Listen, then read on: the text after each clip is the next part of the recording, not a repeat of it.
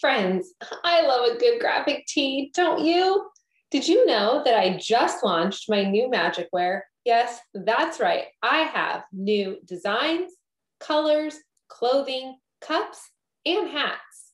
You can celebrate the love of reading by rocking an Open the Magic hat to the beach, a Picture Books Are My Jam shirt to the gym, and sip your chai tea latte on Fridays like me in a all new All the Confetti Moments logo mug.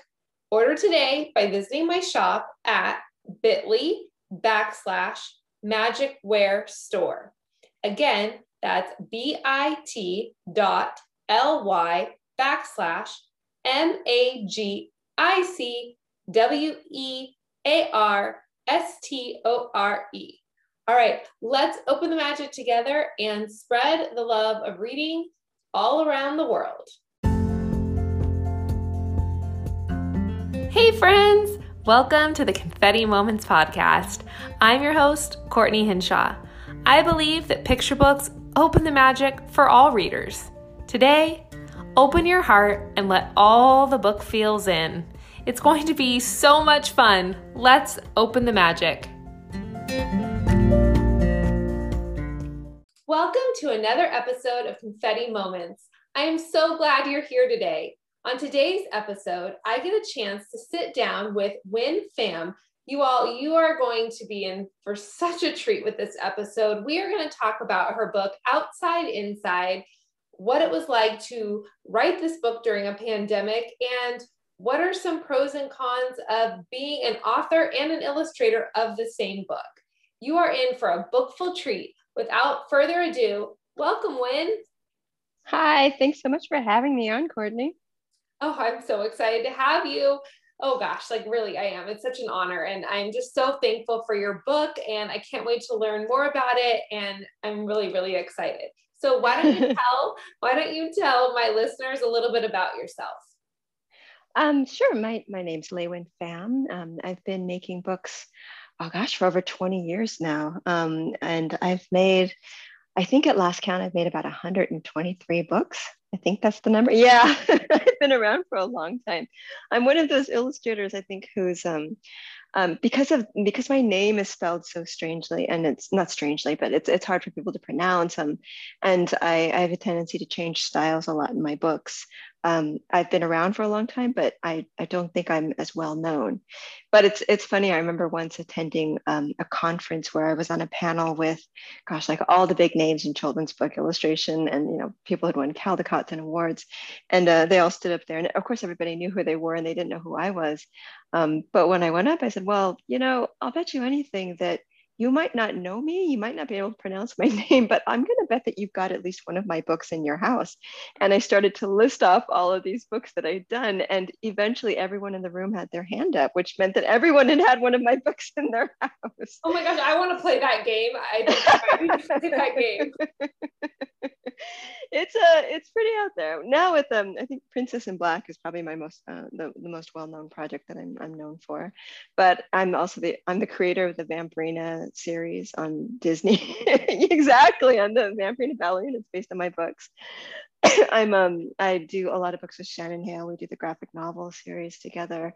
Um, I've just I've been around for a really long time. I've worked with a lot of big names, but like I said, I, I have a tendency to change my style a lot. So I, I think people don't really readily identify me with any one particular style. I think that's special. I think that like makes you like current and unique and new and I love your name. So I teach in a district where a lot of my students have names that are not familiar with to me at first and i just love like hearing the story of names and learning like the origin of names. Do you is your name special for something? Does it mean something special? My mother has told me that it means little brown bird but i'm not sure that i believe her. She says she says a lot of stories and i'm not sure that they're always true. Um, but what I, I find really funny about my name is that um, I remember when I first started in illustration, uh, my my editors, I was sort of talking to them about like my name is kind of difficult to pronounce. Do you think that's going to be a problem? And my first editor was really candid, and she said, "Well, it might be a problem, but you know, you're you're really going to know that you've made it when people can pronounce your name." And in the last, I want to say in the last three years, to every event that I've gone to, people have pronounced it perfectly well, and I was able to contact my editor and say, guess what? I think officially by by your standard, I've made it because people can pronounce my name now. So it's it's been nice. It's, I feel like I've been doing this for 20 years, and and I've just managed to educate people on how to say a Vietnamese name, which is which is great. I think it's a it's a good thing I, to have. I love that. I um, this year I'm teaching sixth grade, and we have graduation next week, and I have every day I like ask my students, okay, say your name for me, practice it and so I'm I'm almost there. Some of them I'm like, okay, we're gonna have to write this phonetically. I love your name. I think it's so beautiful, but I'm not used to it. So, but we'll get there. So yeah, so wonderful. So sorry, I digress. I just get so excited. but why do you think picture books are so important? Oh, gosh, I've been doing them for so long, and I I feel like I've been I've seen the effects that books can have on kids, and I mean, I, I, have to start with my own personal story. When, when I was growing up, we were um, we were refugees from Vietnam, and um, you know we didn't have very much growing up, and books were a real rarity in our house for sure. And uh, anytime that I actually ever did get money, and I usually got money by you know sort of selling illustrations at, at school. I would do drawings for kids, and they'd give me money, or I'd win money for the book fair um, and things like that. Um, I always spent it on books, and books were sort of my way to enter into the world. Do you know what I mean? Especially exactly what you mean. Yeah, but especially growing up and, and not having English as your first language, it was uh, it was a way to understand the world that I was growing up in. It was a way to feel like I was part of this of this world. It was a way to get into people's minds because you can watch a TV show, but you can't tell what's going on inside their mind. It's really only in books that you can understand thinking and thought processes, and and th- things are explained more. So books have always just been incredible for that, but picture books particularly i think i think people underestimate um, the value of, of picture books. When you think back on your childhood you know you've got your memories of, of these seminal moments in your in your life of when you learned how to ride a bike or you met your grandmother or grandparents or something big happened. Almost everyone has a memory of one of their favorite books you know that moment that that's just captured it's it's carved apart in their brain and it's just stayed there. And as a picture book illustrator i take that very very like i, I take that responsibility of understanding that very deeply. Um, if i when i think about it picture books it's the first communication you can have with a child that's completely unhindered meaning when a kid is sitting there looking at one of my picture books it's just me it's just them looking at my books. It's it's almost as though i'm sitting there whispering in their ear. It's the closest you can get to a child other than being the parent. And I think about that all the time that this image I'm making is going to be viewed by a kid. This, these words i'm saying are, are making those synapses in that kid's brain and they're going to stay there. So you sort of get the first chance, the first shot at imprinting a kid's brain, you know, imprinting it with positive energy positive stories like i know that in in the world of literature you've got young adult and teen writers who are just they're they're just they hate it. it's so hard. It's a difficult field. They're always complaining about how, how difficult it is to reach readers. And, and then you've got sort of the middle grade chapter readers who are a little nicer. And then the picture book people, we're just so happy. Like the messages that we try to communicate, they're, they're clear. They're about, they're about um, making those making like the, the first imprint of what a, a, good little human being is supposed to be if you know what i mean. And there's there's just something to that that every time i make a book i understand that responsibility. This message could be a message that's going to stick with the kid for the rest of their life. Let's make it a good message. Let's let's make those those those things real because this is where a good human being starts. Oh my gosh. Like, and I, I know people know, but like I can, she can see me as uh, she's talking and I'm just like, keep talking, keep talking. Oh my gosh, like I so agree with you. I so, so agree with you. And I think it's so important for like picture books to be a message to kids of hope and of happiness and other times i mean your book we're going to talk about in a little bit like there's moments where when i read it i felt sad and not because your book made me sad i just felt like oh my gosh like i remember that time when we couldn't go outside and what that made me feel like and just the illustrations encaptured my heart and it's just was so lovely to read but we'll, we'll get mm-hmm. there uh, what were you like growing up as a reader Oh boy, I was a voracious reader. I think it was just, um, you know, I, I couldn't ask my parents a lot of questions about things and I couldn't get them to correct my pronunciation. I, I couldn't get them to read words for me. Um, so I remember just, um, you know, when you're in second and third grade, when your teacher asks you to read aloud in class and nobody ever volunteers, I was always volunteering because I needed my teachers to correct me because I would say the words wrong. And I mean, to this day, there are words that still catch me that I, I can't remember what's the right way to say it. Um, one of the words is ladle or ladle, and I don't know what's the right way to pronounce it. Is it ladle or is it ladle? It's ladle, it's, but good It's ladle, but it looks like it should be pronounced ladle when you look at the way it's read. And totally. it was one, of, and it's just one of those words that you know I, I was never corrected on, and so every once in a while those little words catch me out and and i remember it just zooms me back to being a kid again. But i just remember as a kid uh, any recommendations that teachers would give. Librarians i was always their friends. They would come in at recess and they would always offer me the newest books. And um, and I, I think a part of me sort of hid behind books and then a part of me also found um, found my identity in books. So kids when they started to realize that i could draw they would come up and ask me to make drawings for them and, and i remember making you know early comics when i was a kid and making stories when i was a kid and illustrating them and it was just like i said it was just my way of, of entering the world and it was through books like everything i read i absorbed and i needed it and gosh, I think back of some of my favorite, I mean, beyond the picture books, just some of my favorite um, young readers. It's it's funny because now my sons are 10 and 12, and I've read through almost every single book that I loved when I was a kid, you know, and they're both boys and they have to tolerate The Witch of Blackbird Pond and they have to read, you know, Anne of Green Gables and all those books that meant something to me. Um, they've they've sort of been subjected to as well. Um, but there's there's I was just gonna say, what a testament to kids. Like I literally am going to play this episode for my students because how you talk about how you would raise your hand and let your teacher correct you and you weren't ashamed and you felt like I want to learn. I want to be a part of this process. And I feel like that's such a good reminder to kids because I feel like every kid now is so worried to raise their hand or be wrong or be made fun of, you know, for not being like the smartest kid in the class. And like, I think giving your ideas to them is so powerful because you're going to be smart by putting yourself out there, by asking the questions, and by being your own advocate. And I'm trying to get that message across to my kids this year. So I'm going to play this for them. and it's okay to still make mistakes. Look, I'm 47 years old and I still can't say ladle, ladle right. So that's fine too.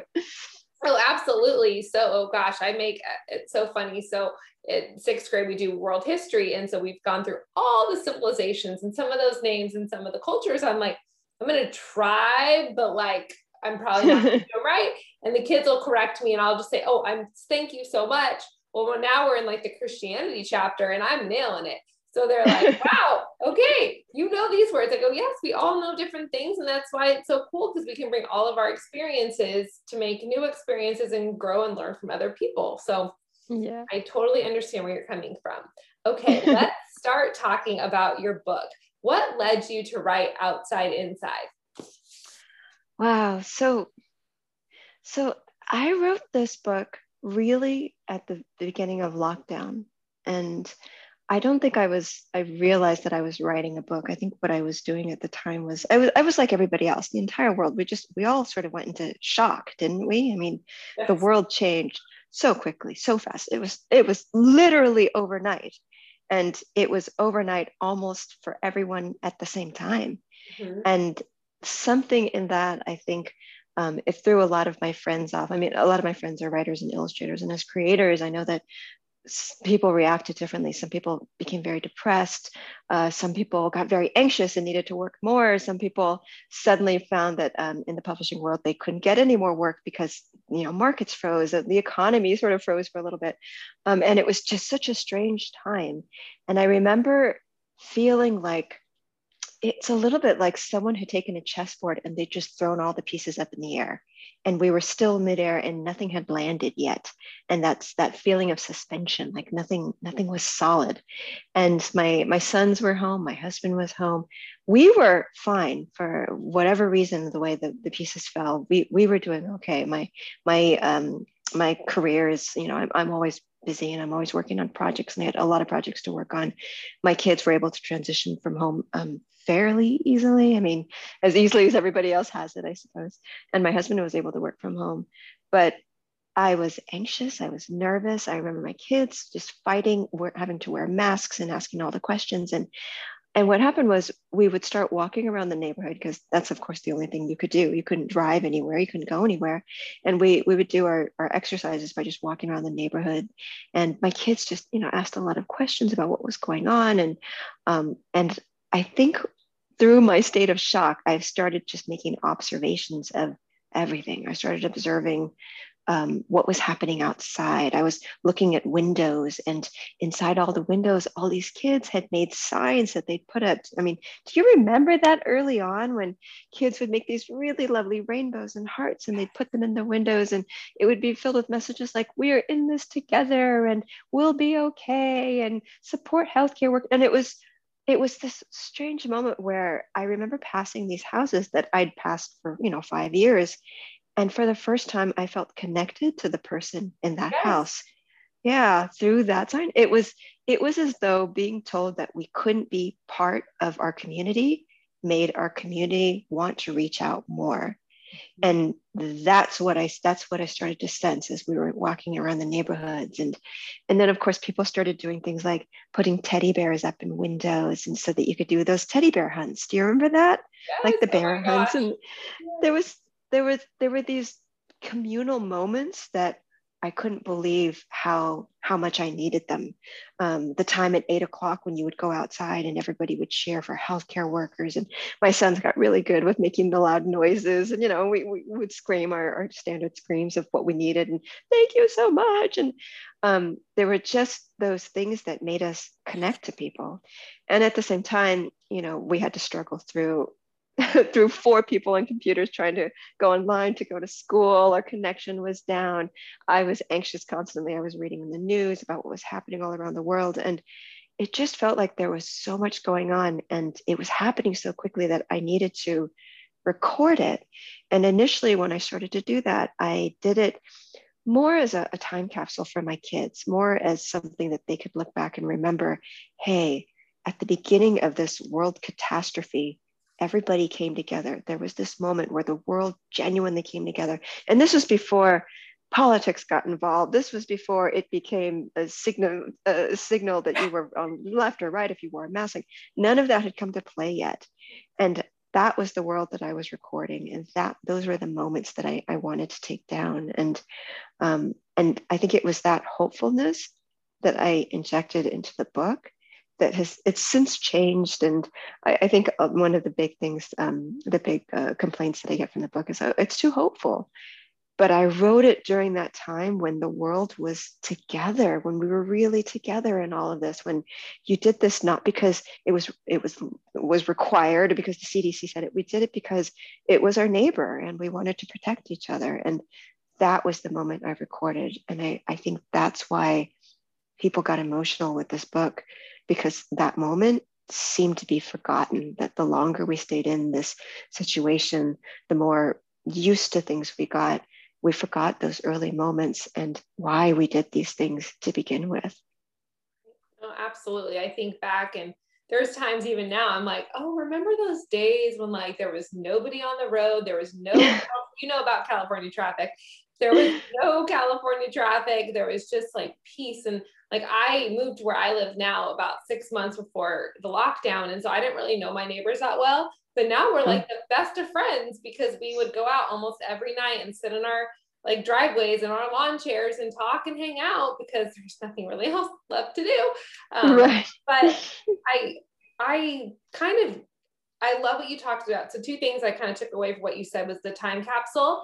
And I actually am making a time ca- I guess, time capsule of like different picture books of this time because I'm thinking when, you know, I'm a grandma, I'm going to say, oh my gosh, you know, remember when Grammy used to, you know, teach during a pandemic and she taught from her computer and all that. Like, I want to remember this, but I also feel like even though this time was so hard for all of us, there are so many good things that came out of it for me. Like, I I learned I can be a runner. I I mean I learned to like slow down a little bit because when you talked about anxiety and wanting to work more, oh that was totally me. I came up with like 973 projects. Um, but I really think this book is going to stand the test of time and it's just really going to be that sweet confetti moment that like we all are like we were all in this together. So I think your book is just absolutely lovely. Thank so you. We, you kind of already shared a little bit about this, but I want to talk about it again. What do you hope readers will take away from this book that you haven't shared yet? You know, it's funny. I remember when um when I when I first gave this book, and the first germ of this book was just a bunch of really rough sketches uh, to my editor, and she was she before she'd even looked at it, she had said something like, "You know, I, am not sure that I want to look at this when I'm, I'm getting a flood of of COVID style books, and none of them are getting it.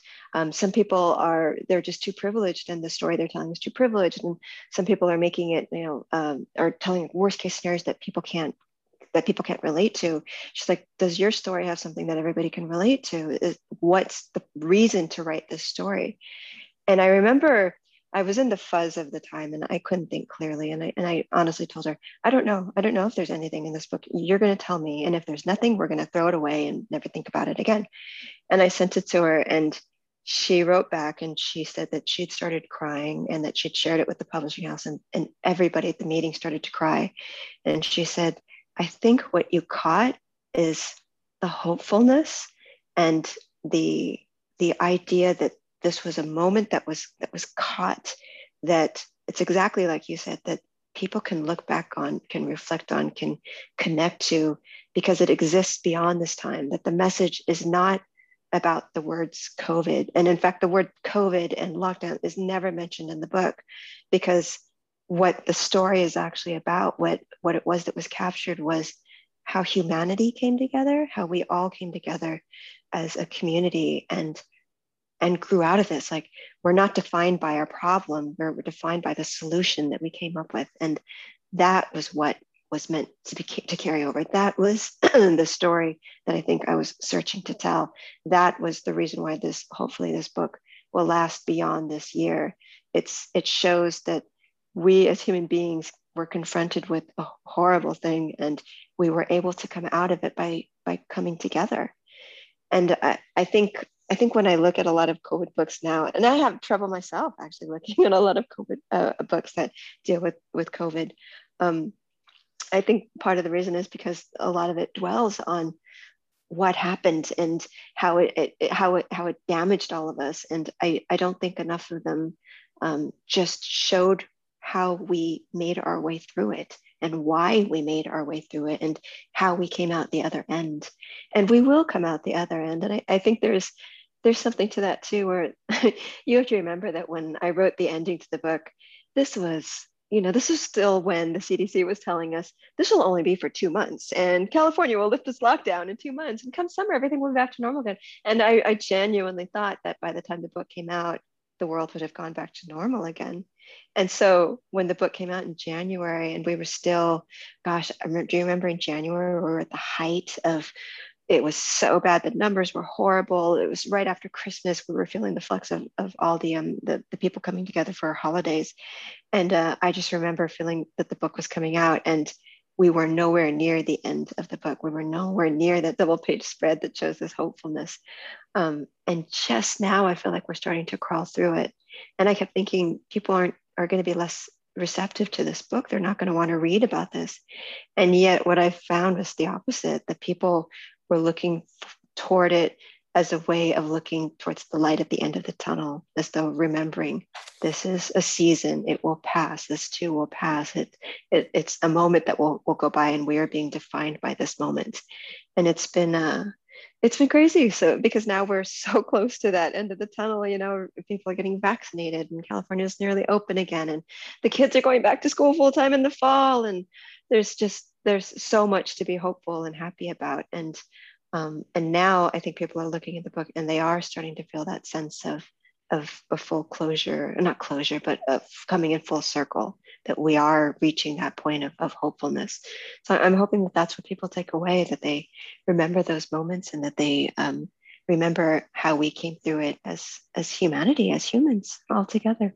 I, I, I love that and i i so agree. I, I remember back like around january and december and november when all the new shows were coming back onto like season because some of the production agencies were able to do that and i was like I'm not ready to have all these episodes about COVID on Grey's Anatomy. Like, I'm not there yet. Like, we're still in this. But your book, I read it and I felt hope and I felt like it's going to be okay. Like, I understand, like, this is, it's going to be okay. So I think your book is going to stand the test of time. But I do have one question about the back of the book.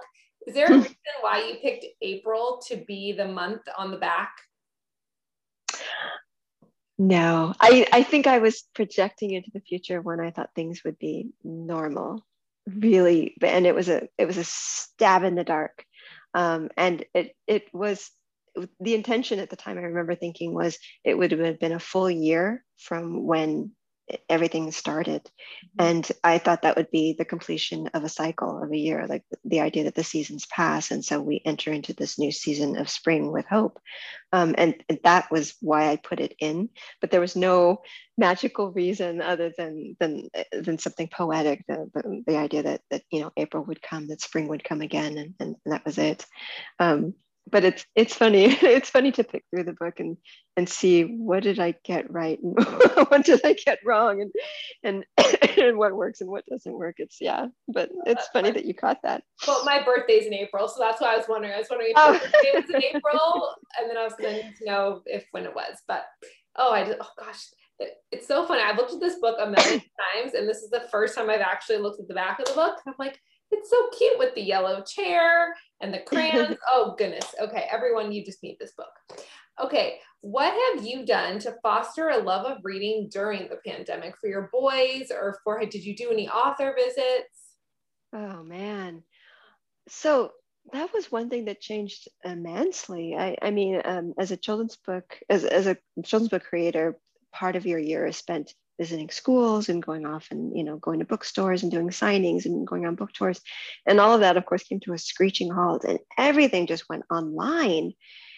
I had to go online. I had to create an online persona. I had to have presentations that would work through zoom and um, and i know that I mean, I'm, I mean, I, I'm a pretty social person, so it, it wasn't terrible for me, but you know, it's, it's a bit of work to, to transform and it's never fun to talk into a camera. You just don't get that same electricity that you do uh, being there with kids.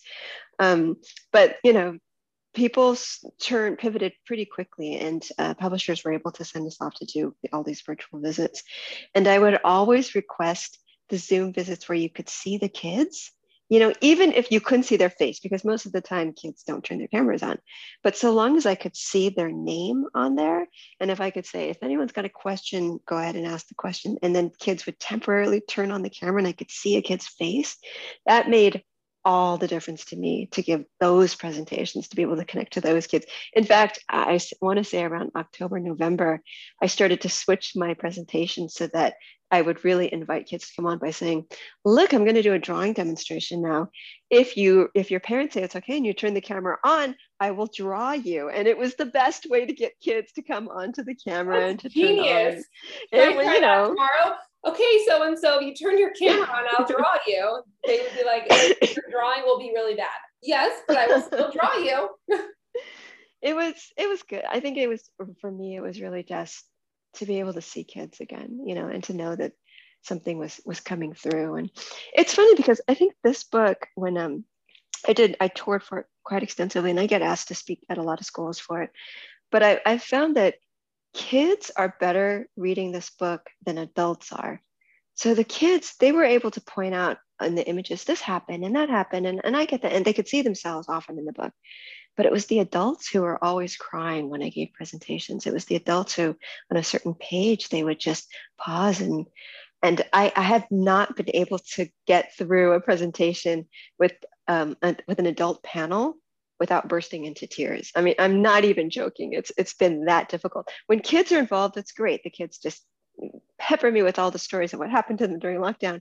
But for whatever reason, teachers, I, I spoke just recently at the um, LA uh, Teachers Conference, I believe. It was on a Saturday, and I spoke to something like 60 or 70 kindergarten teachers. And I was on Zoom with them, and they all had their cameras on. And so I was able to see their faces as as I was reading the book.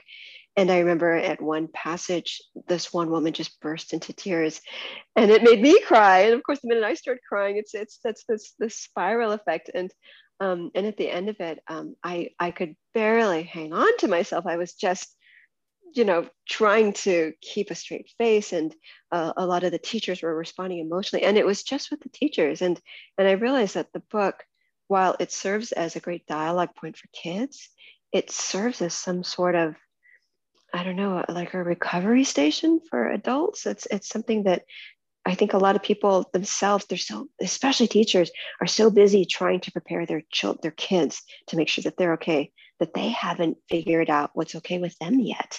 That they're in confronting this at the same time, and it's I think it's hitting a lot of people harder than they realize.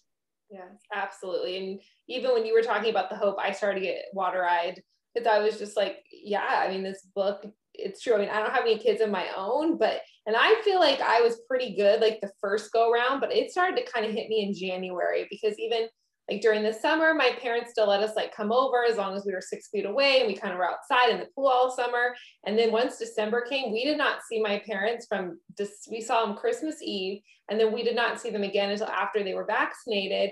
And like that really hit me. So I was like, oh my gosh, like this is everyone's yeah. everyone's dealing with it differently. Yeah. And you have to respect everyone's way of dealing with it. yeah, but it's I'm I'm hoping that the book mostly that it just it just allows dialogue to happen, you know, a dialogue in a in a really non-judgmental way. Like I I think I I did my absolute best to not isolate anyone and to not um, make anyone feel out of place or it, it was just a it was a very candidly but conscientiously written story to make sure that everybody was included. Absolutely. Well, you did a very, very nice job. So, what are the pros and cons of being both the author and the illustrator of a book? well, I love working with other people. In fact, one of my best friends is Shannon Hale, and she's a, a writer that I work with a lot. And um, and uh, we've done oh my gosh i think we've we've done close to 11 12 books now together. And there's just something it, it's just so fun to go into a project with another person. There's like another energy there. And and if you really like the writer you really want to do well you want to make something that's going to make the writer excited. So there's something there's so much fun to that. On the other hand i've illustrated a lot of books where I've never got to meet the writer. And sometimes the story wasn't what I wanted it to be, or it was missing something and I couldn't quite get it there. You know, I couldn't ask them to change the writing or anything. So I would sort of try to support it with the illustrations. And it was always a little frustrating. And I had to keep telling myself, this is not your book. It, it doesn't belong to just you. It's this other person's vision as well. So, so it's a, a really careful balance that you have to play to make sure that all that both the author's vision and your vision are, are being represented. Um, that being said, when you make your own book, there's no fear of that. The words are not sacred in any way. I can chop and cut and do anything I want and um, and shove things around. And um, it's a little bit like, I guess it's a little bit like cooking. Like if you follow a recipe and someone's very carefully written that recipe, you've got to follow that recipe exactly right just to get just to get it to taste exactly right. And the difference of when you write it yourself is you get to go in and you just get a room full of ingredients and you get to shove things together and taste test and see and, and get a, a result that's uh, probably going to be a little bit different because it's it's you. It's the flavors that you like. It's the things that you find interesting and intriguing.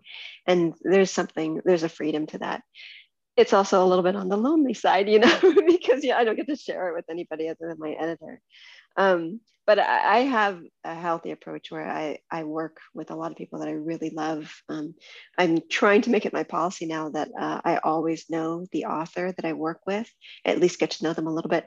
It's usually, I don't know if you know this, but it's a faux pas in children's book world to actually know the author the whole idea is that you never want to interact with the author because the editor wants your vision to be unobstructed by the author's vision. So you're not normally supposed to know.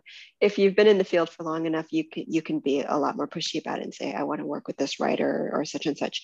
Um, and I'm I've, i think I've worked on enough books that I can sort of be a little more pushy and, and ask for those things. But my goal is the opposite of that now. I, I like to work with people whose tastes I really like, whose storytelling ability I really admire. I know that I can't do. And so now I got and I actively search for those.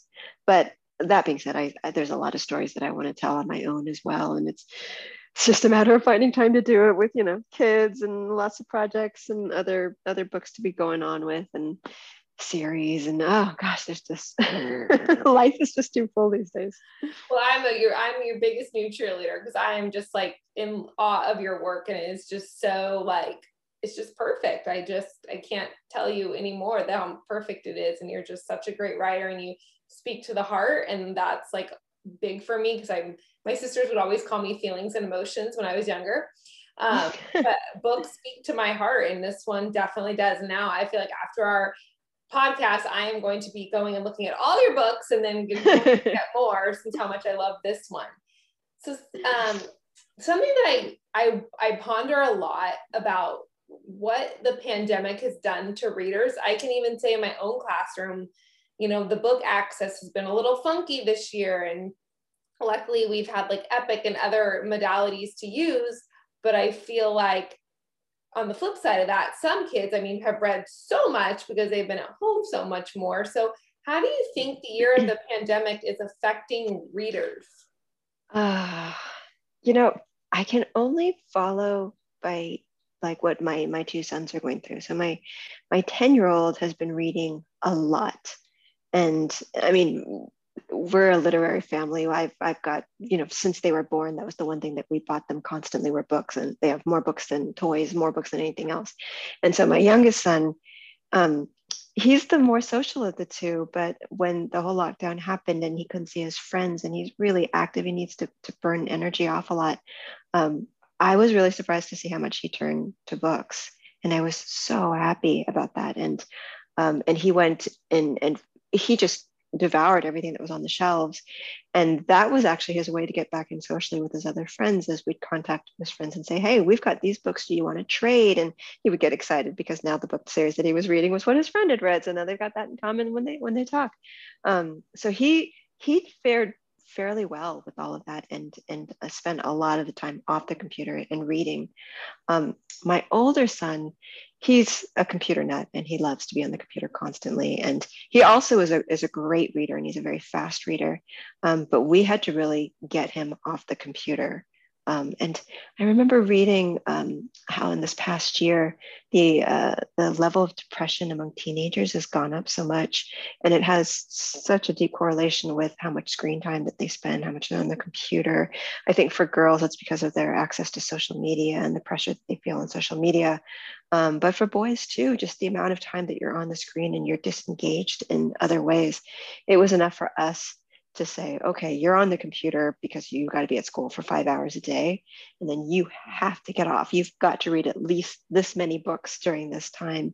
And so we sort of forced that onto our son. And I feel like that helped him quite a bit because of the two kids, I think he's the one that tends to be, that could possibly lean towards more. Um, more worried behavior, uh, worrisome behavior when it comes to depression and all that.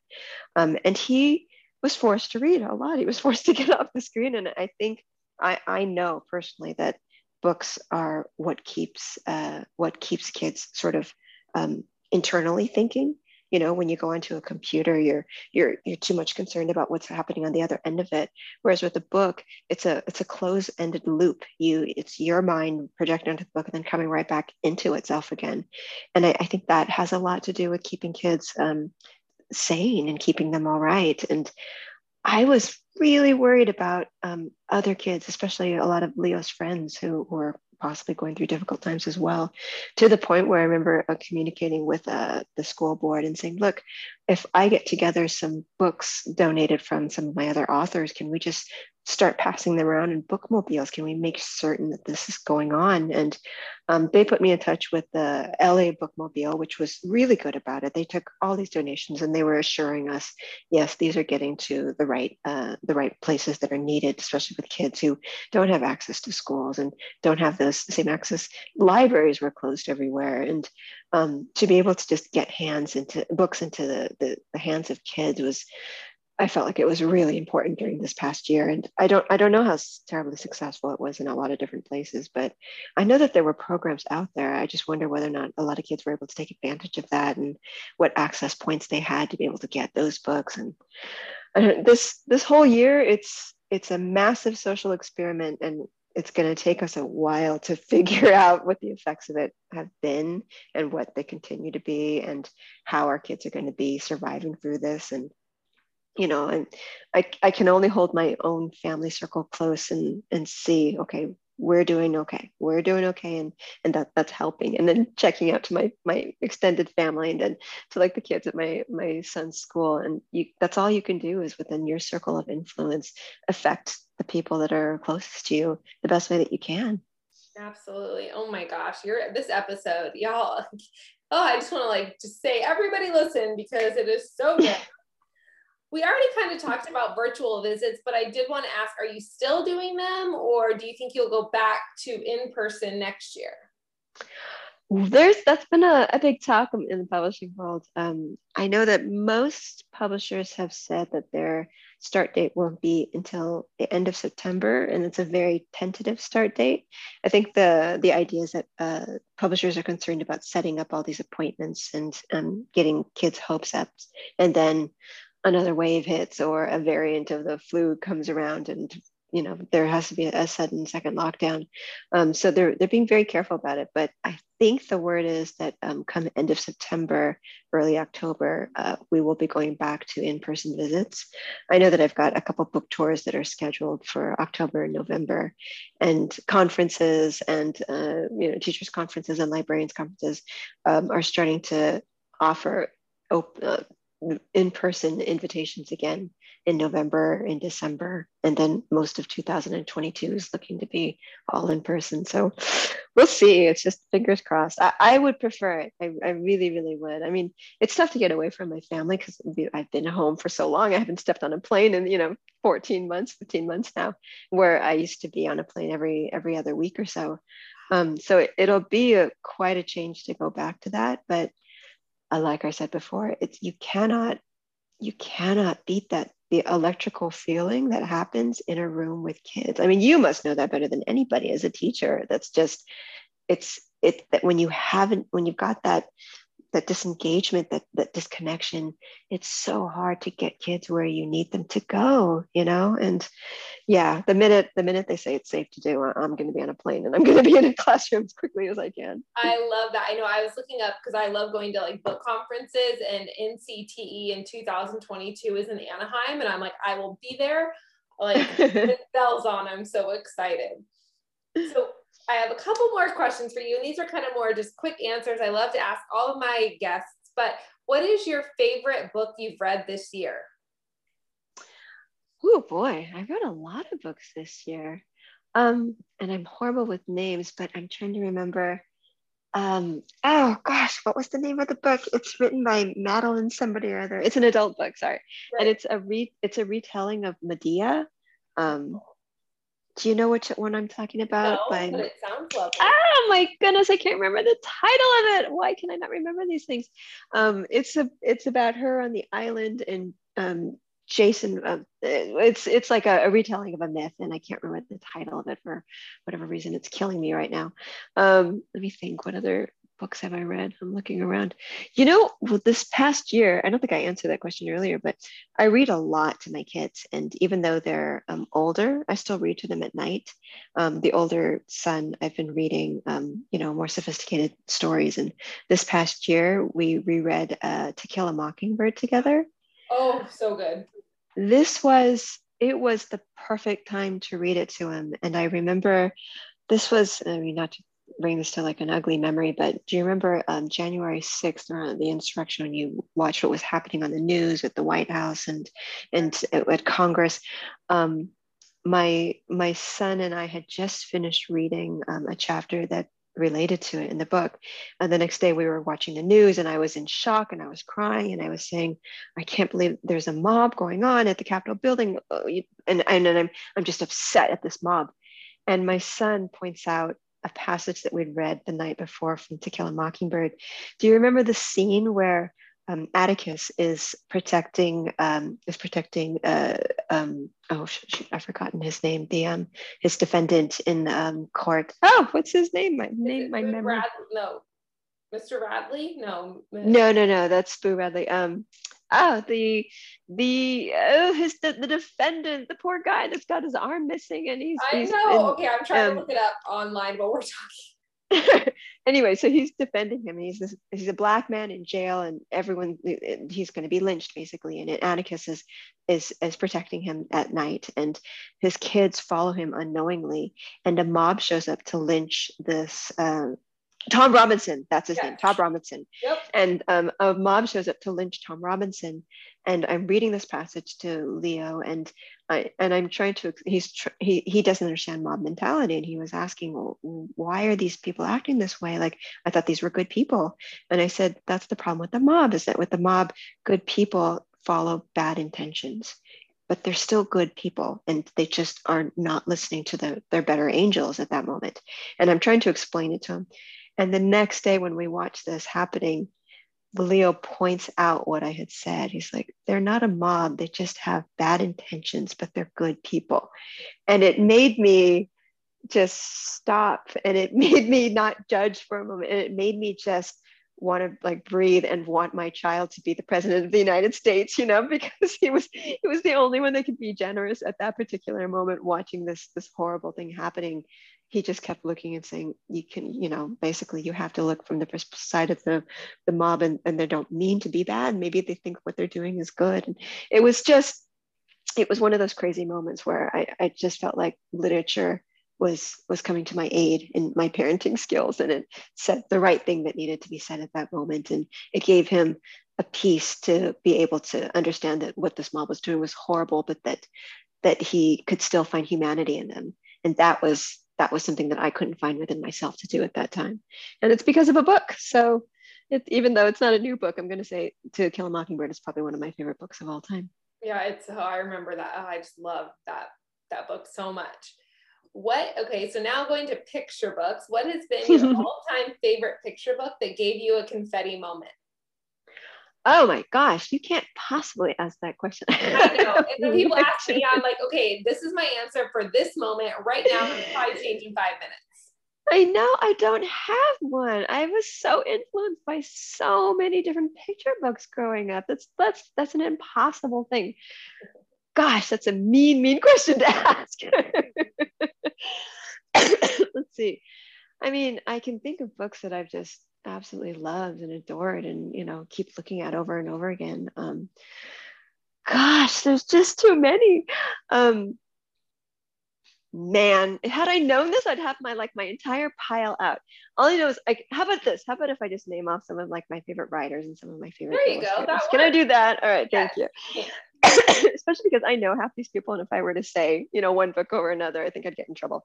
Um, um, one of my favorite, um, she's a fairly newish illustrator, is Vera Brosgol. Do you know who she is? Yes. She's the illustrator of um, Leave Me Alone, and um, she's she's a really good friend of mine. And uh, Didn't I just, she just I, have a new book come out called Memory Jars or something? Yes, yes, it's oh, a gorgeous. It's all book. over Instagram, and I have serious FOMO because I don't have. it's a great book. She's she's she's one of those writers who I, I just like her because uh, she takes what seems like a classic story and then she sort of turns it on its ear. She gives it like a Vera twist, which I just love. So any of her books, I, I just, I absolutely adore. Um, I love uh, all books by Jon Klassen. I've just always admired his illustrations so much. Um, Carson Ellis is one of my favorite illustrators of all time. Uh, she's she did Du Iz Tak. You know, do you remember that Caldecott honor winning book? it's, it's an odd one, and I think her latest book is a book called Home um, and it's just showcases of beautiful yes. homes. Mm-hmm, mm-hmm. Um, there's uh, an illustrator from Spain that I love named Felicitas Sala, and she has illustrated everything great lately. There's uh, a picture book called something about the octopus. Oh gosh, there's the octopus, I think it is. It's written by um, Maile Meloy, and it's illustrated by Felicita Sala. And it's about the story. I think it's based on that story of the octopus that managed to escape the aquarium in in Australia. Um, it's it's very funny, but it, the illustrations are are just beautiful. Um, the all-time illustrators that I love, I mean, Maurice Sendak, of course, is a big one. Um, did you ever see the book Sam Bangs and Moonshine by Evaline Ness? It won the Caldecott, I think, in 67. Um, I look a lot towards female illustrators, like older female illustrators, because there aren't a whole lot. So, um, but she was one of my favorite illustrators of all time, Evaline Ness. Um, anything by Barbara Cooney, I adore, yes. and anything, anything by Alice and Martin Provensen uh, is gorgeous um, Leo and Diane Dillon. Eventually, someday, I'm going to meet Diane Dillon. I think Leo's passed away, but I'm going to meet her someday. I hope. Um, there's just there's just too much. There's simply too many books I know, out there. I know. Okay, I won't be mean anymore now, but I'm going to. Well, this next question I'm probably going to be meaner. Is what picture book can you not wait to come out in 2021 or 2022? Oh my God! Please don't ask me those questions. Um, let me see. I think Dan Santat has a graphic novel that's supposed to be coming out pretty Ooh, soon. Yeah, that I'm really looking forward to seeing that. Um, let me think. I know Shannon's got a picture book that's also coming out that I want to see. Um, Mac Barnett just recently put out a book called um, the the book about Margaret Brown. Uh, yes. I, I have do you remember? It, but I yeah, I can't remember the name. Oh, I know I can. I'm just awful with names, but the illustrator of that book is also gorgeous. I think uh, that book has actually already come out, but I haven't gotten my hands on it yet. Um, there's so many books by uh, new illustrators and new writers that I'm really excited to see. That that makes me happy that there's um, so many of them that are that are sort of coming out. Um, I also um, my husband is French, and so I get to see a lot of French illustrators that are coming over here um, that made their name um, over in France first. Um, there's that Canadian illustrator. Again, I wish I could remember these names. Oh my gosh, she's um, shoot, she's illustrated a book by Mac Barnett as well, and it was about bedtime stories. And no, I think it was called the Book of Why and it was a, a, little girl asking her father questions constantly why why why? And the illustrator's name is oh my gosh i wish i had it in front of me. You have to prepare me for these questions. Well, um, well i um i will put it in the show notes so that because we, we'll all look it up and we'll have it in the show notes so that it'll be on the description. Okay. Yes Oh my gosh, Win, it's been so fun talking to you, but I need all my Confetti Moments listeners to be able to find you too. So where can they find you to learn more? Um, I do have a website. It's uh, but my name's hard to spell. So it's L E U Y E N, like Nancy, P H A M.com. Um, I'm on Instagram too at, uh, at Win Lizard Draw. And I think I have a Facebook page, but I don't really keep up with it. I'm trying to get off social media a little bit. it's it's it hasn't been such a, a lovely place to be sometimes, but um, but I'm still on Instagram because I like to post pictures up there. So you can find me on Instagram for sure. Awesome. Well, it's been such a pleasure talking with you today, and I know everyone's gonna love this episode as much as I did. So thank you. Thanks, Courtney. Thanks so much for having me. And good luck with everything too with school. I can't wait for it to go back. I know. Thank you. Have a good night. You too. Hey, teachers. How are you? I am just so thankful that you have been listening to the Confetti Moments podcast. It is something that I love to do. I love to share my love of picture books and books and the love of teachers with all of you. And you know what I would love as well is hey, why don't you share this podcast with another friend to spread the magic with them and leave a comment. Let teachers know what do you love about this podcast? What do you want me to share more of? I would love to hear from you. All you have to do is go on to wherever you listen to your podcast and leave a review. Thanks so much, and as always, open the magic.